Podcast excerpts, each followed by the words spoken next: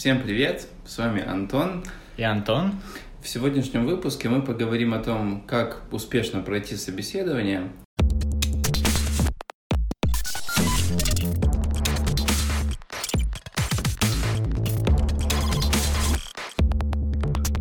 Я знаю, что не так давно ты, у тебя была возможность пройти, успешно пройти ряд собеседований. Я имею в виду собес... этапов собеседований в одной компании, ну и сделать это в нескольких компаниях.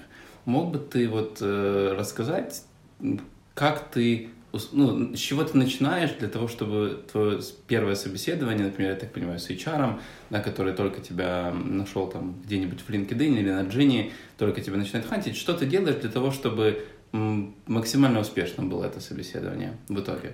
Ну, Первый этап, я думаю, когда ты еще не начал общаться, точнее, может, начал общаться, но когда вы еще не начали тесно взаимодействовать с HR, это грамотно составленное CV.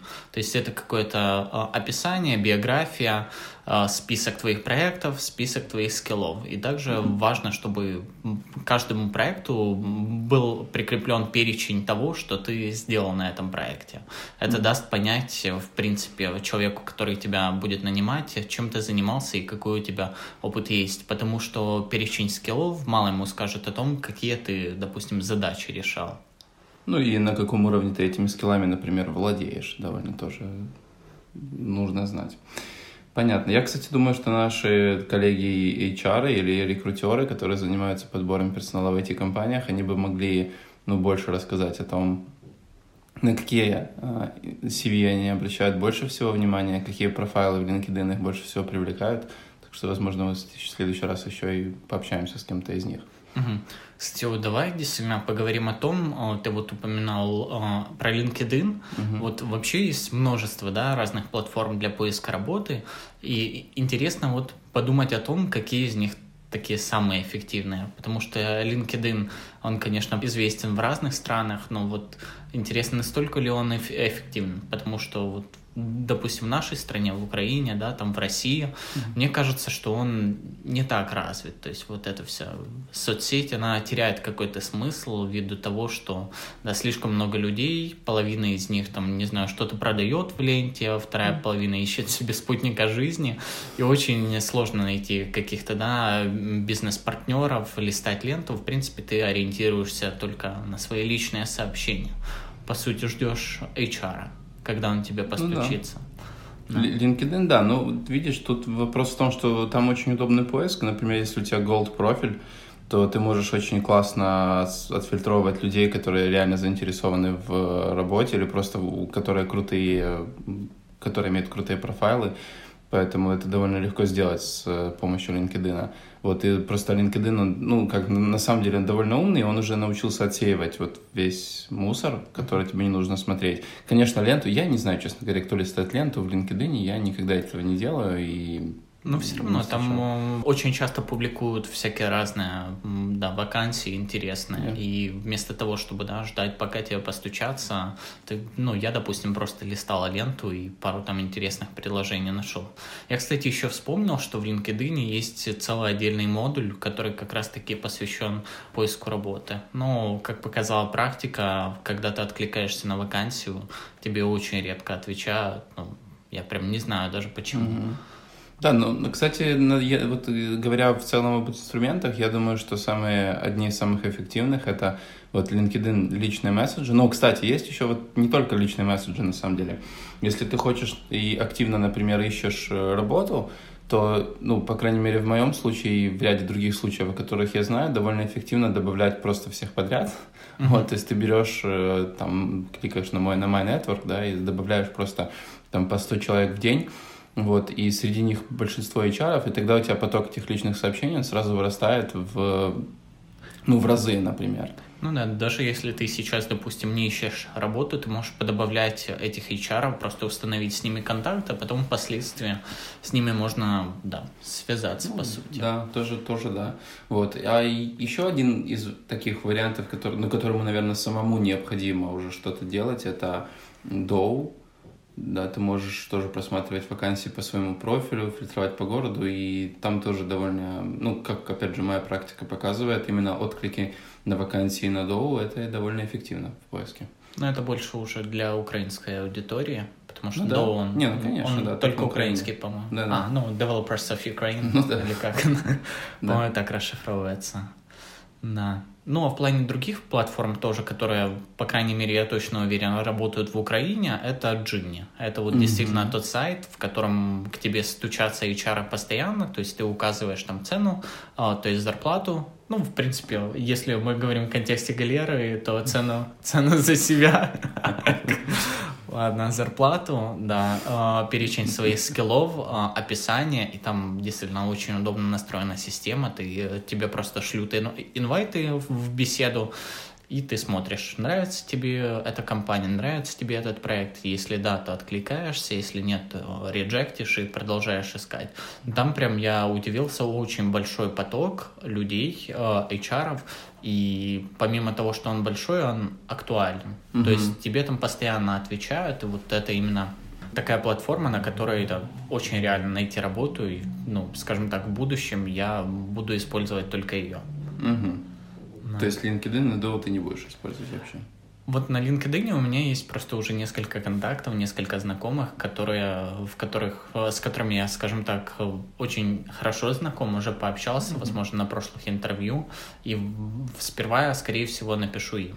Мгм, мгм. Понятно, интересно, интересный подход.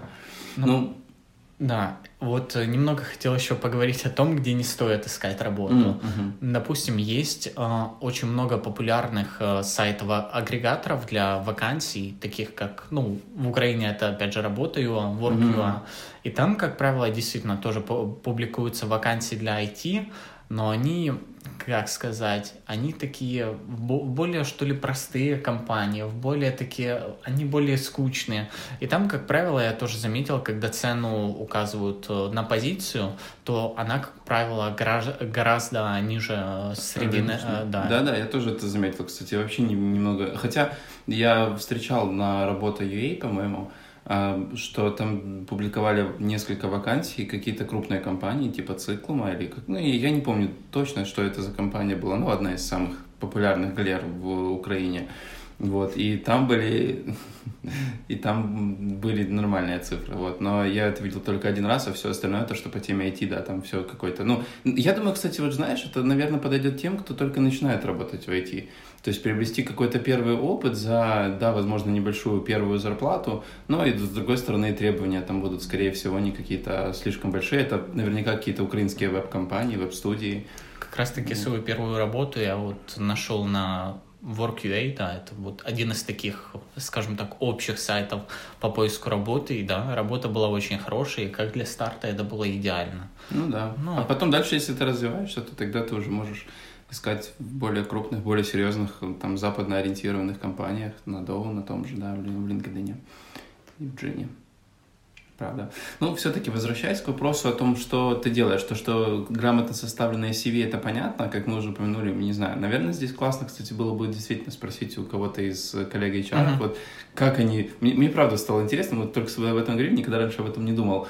Как они видят резюмешки? Им же там падают, знаешь, по, там, по несколько, там, не знаю, десятками в день, возможно, Ну да. если это какая-то актуальная вакансия. Как они отбирают, по какому принципу? Интересно, да, как они с той стороны смотрят на Да. эту ситуацию, потому что, да, когда ты пишешь резюме, ты думаешь, а может написать лучше так или так, может по- показать себя, не знаю, а, более таким веселым, разговорчивым человеком, или все-таки написать серьезное CV, Мгм. только про свои там скиллы. Да, да. Она очень интересна. Ну, хотя, кстати, у меня был опыт, э, когда я публиковал вакансию на Доу и искал человека, но это был дизайнер, UI, UX дизайнер, вот, то, не, кстати говоря, не было довольно много откликов, но я думаю, связано с тем, что аккаунт компании, из-под которого мне нужно было опубликовать, он был, это была не очень известная компания, э, работающая на внутреннем рынке.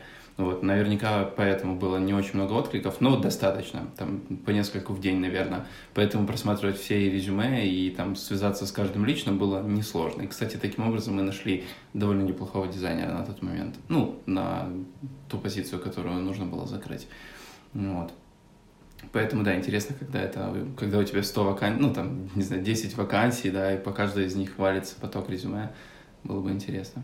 Ну, все-таки, что еще? Вот помимо хорошего резюме, грамотно составленного, которое полноценно описывает твои скиллы, твои навыки, твой опыт, который у тебя был раньше, что еще помимо этого тебе необходимо сделать, чтобы максимально успешным было твое общение с рекрутером? Ну, во-первых, думаю, самая логичная и самая основная вещь — это уважительное общение. Ну, как правило, ты начинаешь, да, общение с HR в каком-то чате, в скайпе, не знаю, там в Телеграме, кто-то меня даже в Facebook Messenger я просил добавить.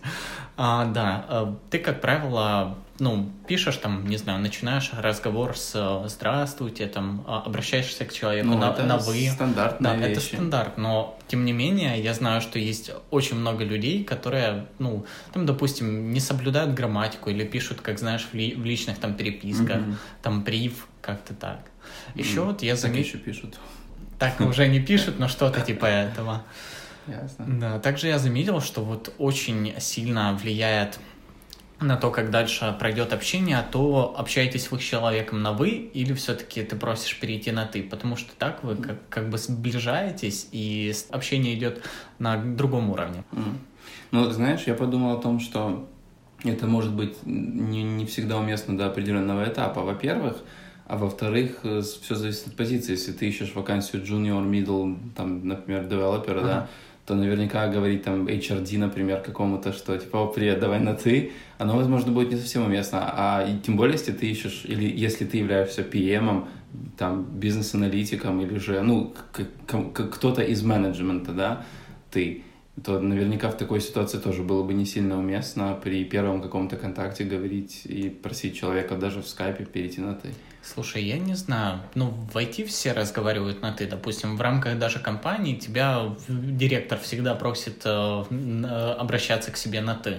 Я думаю, ну, да. логично, в принципе, сразу перейти, потому что а, когда я, допустим, к человеку, моему, там, не знаю, ровеснику, или он немного старше, обращаюсь на «вы», это как-то создает какой-то дискомфорт. Поэтому вот ну... этот дискомфорт, не знаю, у меня, у меня и у человека как-то снимается, когда мы переходим на «ты». Mm. Ну, ну я, я говорю лишь о том, что мне кажется, есть какие-то базовые или определенный базовый период, который ты не можешь сказать человеку, ой, слушай, давай, ты знаешь, что есть, типа, ситуация, тебе написал рекрутер, Антон, добрый день, давайте пообщаемся, есть такая вакансия, ты пишешь, о, привет, да, это мне интересно, давай сразу на ты. Наверняка в такой ситуации это не будет уместным, а возможно, если ты пообщался хорошо, ну, как, по крайней мере, из моего опыта, как я знаю, что точно это хорошо и это точно всем комфортно, когда у тебя происходит первый контакт, ты общаешься уважительно на вы, неважно там, кто это, девушка, рекрутер или там молодой человек или мужчина, неважно. И когда уже при встрече ты там жмешь человеку руку, говоришь добрый день, и тогда вы уже, да, как-то при таком приличном контакте уже намного легче, да, сказать, ну, слушай, давай там на ты, тебе комфортно будет, если мы будем на ты, например, или он тебе может это предложить. Ну да, ну все-таки все зависит от ситуации, да, от позиции, от возраста, ну, от да. времени общения. Да. да. Наверное, такая следующая вещь, о которой тоже можно было бы поговорить, это а, внимательно рассмотреть вакансию, на которую ты оплаешься. Угу. Ну, посмотреть, чем компания занимается. Это, во-первых, а, полезно для того, чтобы задать какие-то дополнительные вопросы компании, то, что тебя, возможно, смущает или что, в чем ты хочешь больше разобраться, а также это покажет компании а, то, что ты действительно вовлечен в это, что тебе интересен проект. Как правило, да, задают э, даже вопрос ну, на, на финальных, допустим, интервью, вот почему ты решил там откликнуться на эту mm-hmm. вакансию, почему она, да, тебе понравилась, она тебе была интересна. И вот ответы на эти вопросы как раз-таки могут то, тоже сыграть какую-то решающую mm-hmm. роль. Да, я вообще думаю, что э, ну, посмотреть, куда ты плавишь свою, свое резюме или на какую вакансию ты откликаешься, если тебе написал просто человек. Часто рекрутеры пишут сразу, да, что включается там в позицию, и даже банально зайти на сайт компании, посмотреть там их отзывы на Доу, посмотреть фотографии, местоположение, сделанные проекты, просто погуглить. Это, ну, наверное, базовое и самое такое основное, что ты можешь сделать, потому что в конце концов, если все получится, то тебе там работать. И uh-huh. наверняка хорошо, если ты сам для себя заранее будешь знать, э, на что ты соглашаешься.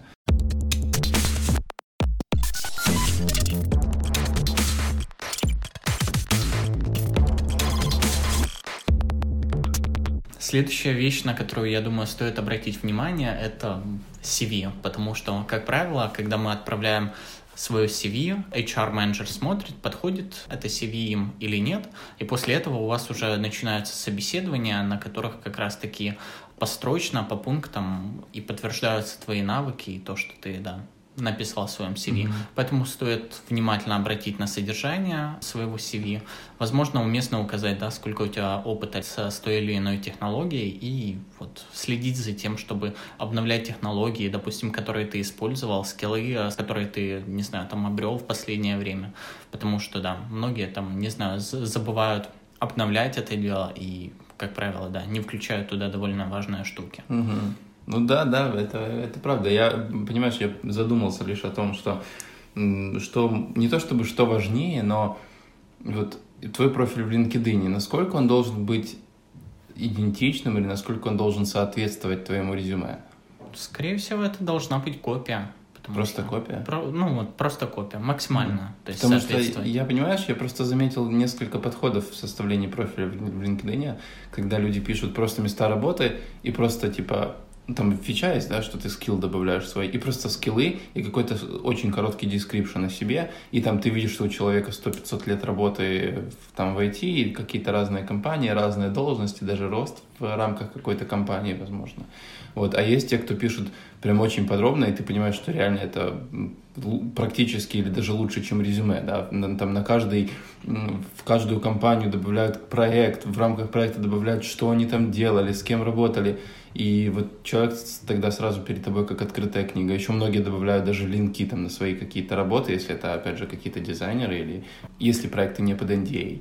Ну, действительно, вот как ты сказал, что второй вариант, в котором, да, люди более открыто пишут, а он ну, как бы он лучше, потому что, да, человек изначально может и тебе больше узнать.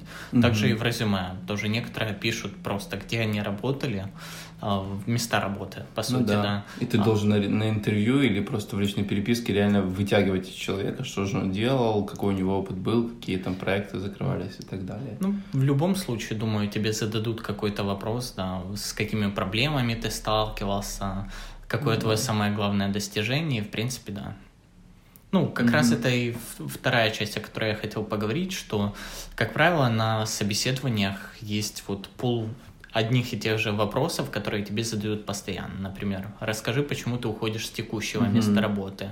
Mm, и... Кстати, извини, я тебя немного перебью. Как ты отвечал на этот вопрос? То есть у тебя же не было, ну, насколько я знаю, и поправь меня, если я не прав, таких суперобъективных причин уходить. Нет, да? ну, если нет суперобъективных причин уходить, то, наверное, человек не уходит. Ну, Логично. Ну да, но есть такие причины, которые ты не скажешь, что ну, это причина что ухода. Невыгодно да, говорить. Ты не, невыгодно ну, на, например, повышение зарплаты, да. Ну, кстати, я не знаю, вот насколько это было бы нормальным сказать, почему вы хотите уйти? Да, просто я хочу больше денег. Я думаю, это зависит от количества, да, проработанных, э, не знаю, лет, месяцев в компании, потому что даже я встретил такой термин на просторах интернета, джоб-хопперы, типа чуваки, uh-huh. которые прыгают с работы на работу mm. постоянно, да, поэтому... Просто в поисках лучшей зарплаты. Да, вот именно. Поэтому mm. думаю, что если нет каких-то объективных причин, и там ты, допустим, проработал немного, то, думаю, будет разумно скрыть свои материальные мотивы, да, свою ну, корыстность. Тогда, тогда получается, ты должен, ты должен соврать HR. Почему соврать? Ну, э, хорошо, ты понимаешь, что у тебя истинная причина, почему ты хочешь уйти, это то, что тебе не доплачивают. Вот. И, то есть, ты решаешь э, искать работу. Ты находишь какую-то вакансию, откликаешься, тебе пишут, вроде как ты подходишь, и тут приходишь на интервью, тебе спрашивают, а почему вы хотите уйти с текущего места работы? Что, ты, что человеку в таком случае ответить? А, ну в таком случае я не знаю. В таком случае даже не знаю, что посоветовать. Не, ну он, ты можешь какие-то найти второстепенные причины, наверное, да, и озвучить их? Второстепенные, да, но если они существуют, а ты говоришь кейс, в котором, типа, человека все устраивает, кроме, ну, кроме зарплаты. Практически, да, ну понятно, что не бывает идеальной работы, ты не, тебе не может прям устраивать абсолютно все, да, тебя может не устраивать там э, не знаю, расположение офиса, э, кухня, кофеварка или кофе, который покупают в офисе, но ты же понимаешь, если ты озвучишь эти причины, то как бы что Ну, То есть это думаю, не просто причина. нужно вспомнить, проанализировать, вот как правило, из-за чего люди уходят, да, это, во-первых, зарплата, во-вторых, это желание расти, в-третьих, это неинтересные проекты. Ну хорошо, то, то есть если задать еще более конкретный вопрос, на твой взгляд, какой эм, вариант ответа на этот вопрос будет максимально зависит, выгодным? Все зависит от ситуации. Но, скорее всего, э, думаю, что более всего выгодный вариант, который будет приятно услышать HR, это то, что э, я сейчас работаю на скучном проекте, а вот я прочитал описание вакансии, у вас мега крутой проект, на котором я хочу вот работать на долгосрочной основе, и да, буду рад к вам присоединиться. Думаю, это такой самый выгодный вариант. Ты можешь ответить HR, что там у меня скучный проект, он спросит, а что для тебя не скучный проект, знаешь? То есть ты можешь просто случайно, ненароком нарваться на такую ситуацию, как я знаю одного парня, который на, собеседовании рассказывал, как он ненавидит работать с Эмбером. И это было так забавно. Короче, история была так, ладно, я Нет, расскажу нет, эту ты же не историю. знаешь этого парня. Я знаю, я знаю этого парня, хочу рассказать полную историю. Парень заплавился на проект с Ember.js. Ember.js — это такая немного древняя технология. Э, Она, да, довольно старая и, в принципе, не очень интересная. Ну, можно сказать, даже не то, что она не очень интересная, просто вышло уже много... но- Legacy. но- да, Legacy. Вышло уже много новых технологий, с которыми просто они актуальнее, интересно работать, и, в принципе, хочется именно с ними опыт получать. И как-то этот парень, да, заплавился, как я уже сказал, на вакансию Ember JS девелопера. И когда у него было собеседование, он э, забыл, что он э, проходит собеседование на Ember.js девелопера, и когда его спросили, что его не устраивает на текущем месте работы, он около пяти минут начал хаять Ember.js и, да, и объяснять, почему он Не хочет на нем работать. не хочет ним. работать, да. Ну, я хотел сказать, почему это редкостная... Да, но в принципе, да, почему он не хочет с ним работать. И после этого, и хотя он прошел чудесно техническое интервью, после этого ему пришел в итоге reject, и в реджекте было написано, что, в принципе, Проект это на Эмбере был. да, да, да, что проект на Эмбере. А, не, я же упустил одну деталь, да. И когда он дорассказал то, то, как он ненавидит Эмбера, после этого чуваки ему, да, из немецкой компании, из э, Германии, как раз таки ответили. А ты типа в курсе, что ты заплавился на Ember.js проект? Да. Ну и после этого пришел reject этому неизвестному парню, в котором было написано, что, в принципе, технические скиллы окей, но у него отсутствует мотивация работать на текущем проекте. Хотя при этом проект мог же быть интересным. Да, ну если бы за него хорошо платили. Да. Наверное, это было ключевой фактор. Да. Я и вот как раз эта история подтверждает мое утверждение, да, что, ну, во-первых, важно внимательно читать описание. Не, погоди, так тут дело не в описании, а в отсутствии подготовки. Вот, я и говорю, что описание проекта, подготовка, ты изучаешь компанию, изучаешь проект, и потом ты должен придумать, почему ты не хочешь... Ну, не то, что... Нет, я не побуждаю придумать отговорку, почему ты хочешь уйти с текущего места. Ты должен проанализировать, какой... э, у тебя же и всегда есть несколько причин, что тебе не нравится, да, Мгм. в текущей компании. Выбрать наиболее выгодную из них для текущей позиции, на которую ты оплаешься, и ее озвучить, да, чтобы вот не получилась такая ситуация, как с этим парнем. Потому что это будет просто неловко и неудобно. Ну да. Поэтому это к вопросу о том, о том что ты говоришь, что там, например, скучный проект, мне там не скучно, да, а на самом деле ты, возможно, оплачиваешься на проект, на котором все, там это мейнтенанс какого-то огромного проекта, котором, в котором все идет по там стабильному скраму, раз в две недели происходит релиз, и все очень четко, и вообще никаких как бы новинок нету там. Вот, и как бы ты опять же будешь в неловкой ситуации в, такой, в таком случае, да, ты хотел сказать, что как бы мне просто скучно, а по факту ты э, сказал это людям, которые работают на, и так на скучном проекте. Ну да. да. Поэтому может быть нюанс.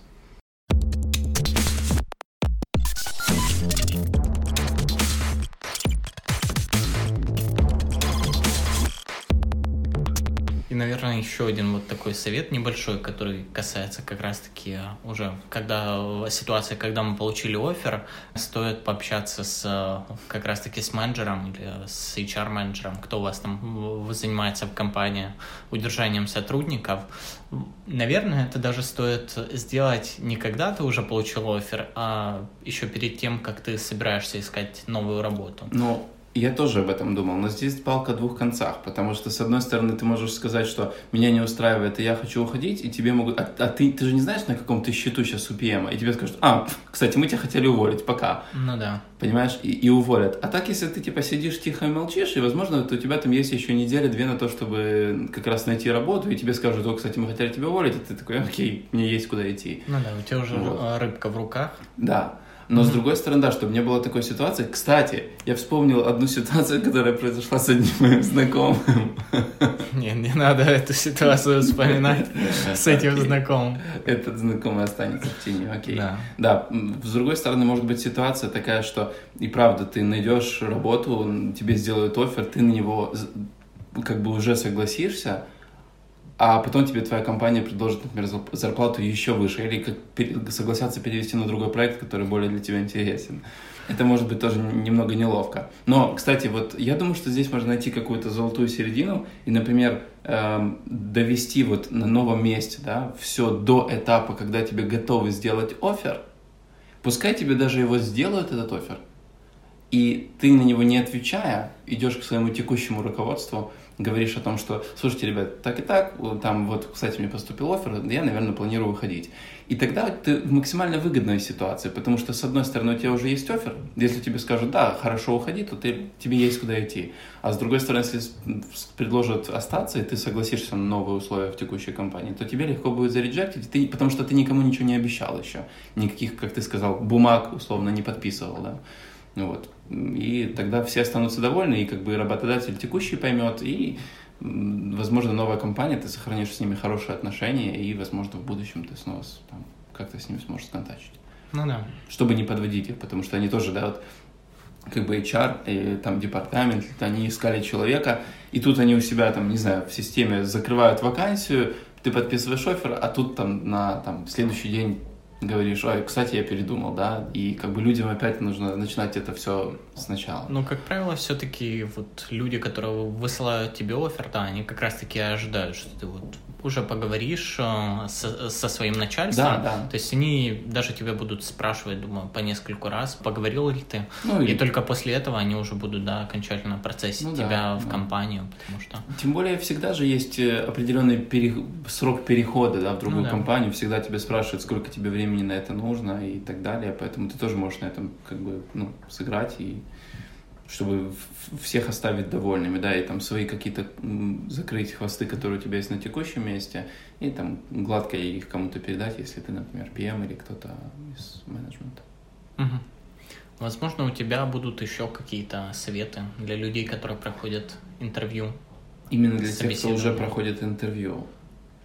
Я думаю, что один большой совет, который очень странный, на первый взгляд, может показаться, но он реально очень важный – вот за весь мой опыт работы, за все мое общение, проведение интервью и э, на позиции интервьюера и того, кого интервьюируют, да, э, уверенность в себе. Это вот, в принципе, качество, которое реально помогает вытягивать в тех местах, где ты не дотягиваешь по техническим, например, скиллам или по каким-то там другим скиллам. Ну, ты ну, же можешь включить уверенность в, себе. в себя. Да, поэтому я и говорю, а, это совет прозвучит Я больше имел в виду, что вот у чувака завтра собеседование, и... Тебе ну, ничего не поможет, чувак. Да. Да, это действительно так. Ну, да, то есть если ты... Э, а что, а что может помочь? Если у тебя, если тебя уже там взяли, если тебя уже пригласили на интервью, считай, что это уже полдела сделано. Да. На интервью тебе просто грамотно нужно вот преподать все, что ты умеешь делать. Да. Все, что ты уже и так умеешь, весь опыт. Не бойтесь, кстати, может быть, вот тогда будет один из советов, да, это не бояться реально рассказывать даже немного больше, чем тебя спрашивают. потому что тогда увидят вот твой объем там работы, объем experience а, который у тебя есть. Это ну, всегда приятно услышать чуть-чуть больше, чем от тебя ожидают. Ну, я имею в виду, HR всегда приятно услышать, что перед ним сидит человек, который умеет немножко больше, нежели от него ожидают. Как раз таки продолжая вот твой совет, что действительно 80, наверное, процентов вопросов, на, вопросов и задачек на собеседование, они, как правило, одинаковые, поэтому да, да, можно да. или загуглить их, или же а, тоже, что очень хорошо, после прохождения каждого собеседования там а, выписывать какие-то вопросы, на которые ты не смог ответить или на которые ты mm-hmm. хотел бы в будущем ответить лучше, и потом их просто да, перед следующими собеседованиями повторить. И да, даже в случае, да. если там, не знаю, зарejected тебя на какой-то проект, ты сможешь да, уже с новым опытом да, это заплатиться на другую вакансию. Вот, кстати, в процессе разговора у меня родился совет, о котором ты спрашивал. Один мой знакомый когда-то, ну, вспомнился даже, а, один мой знакомый когда-то давным-давно, когда у меня тоже стоял вопрос поиска работы, он мне сказал, он мне дал этот совет, говорит, слушай, Антон, относись к поиску работе как к работе. То есть вот для нас всегда поиск работы это какой-то такой промежуточный этап, да, ты там, ой, резюмешку отправил, что-то там тебе ответили, там пошел поинтервьюировал и все. Но вот он посоветовал, я подумал, действительно, это глубокая мысль, потому что когда ты относишься к этому как к работе, ты внимательно вычитываешь свое резюме, ты его проверяешь, думаешь о том, как оно воспримется другими людьми, ты готовишься к интервью. То есть это такая вот действительно большой кусок работы, и тогда ты с большей вероятностью найдешь именно то, что тебе нужно, с большей вероятностью, или если ты просто ищешь там первую, вторую, третью работу, то тебя просто возьмут. С большей вероятностью, опять же.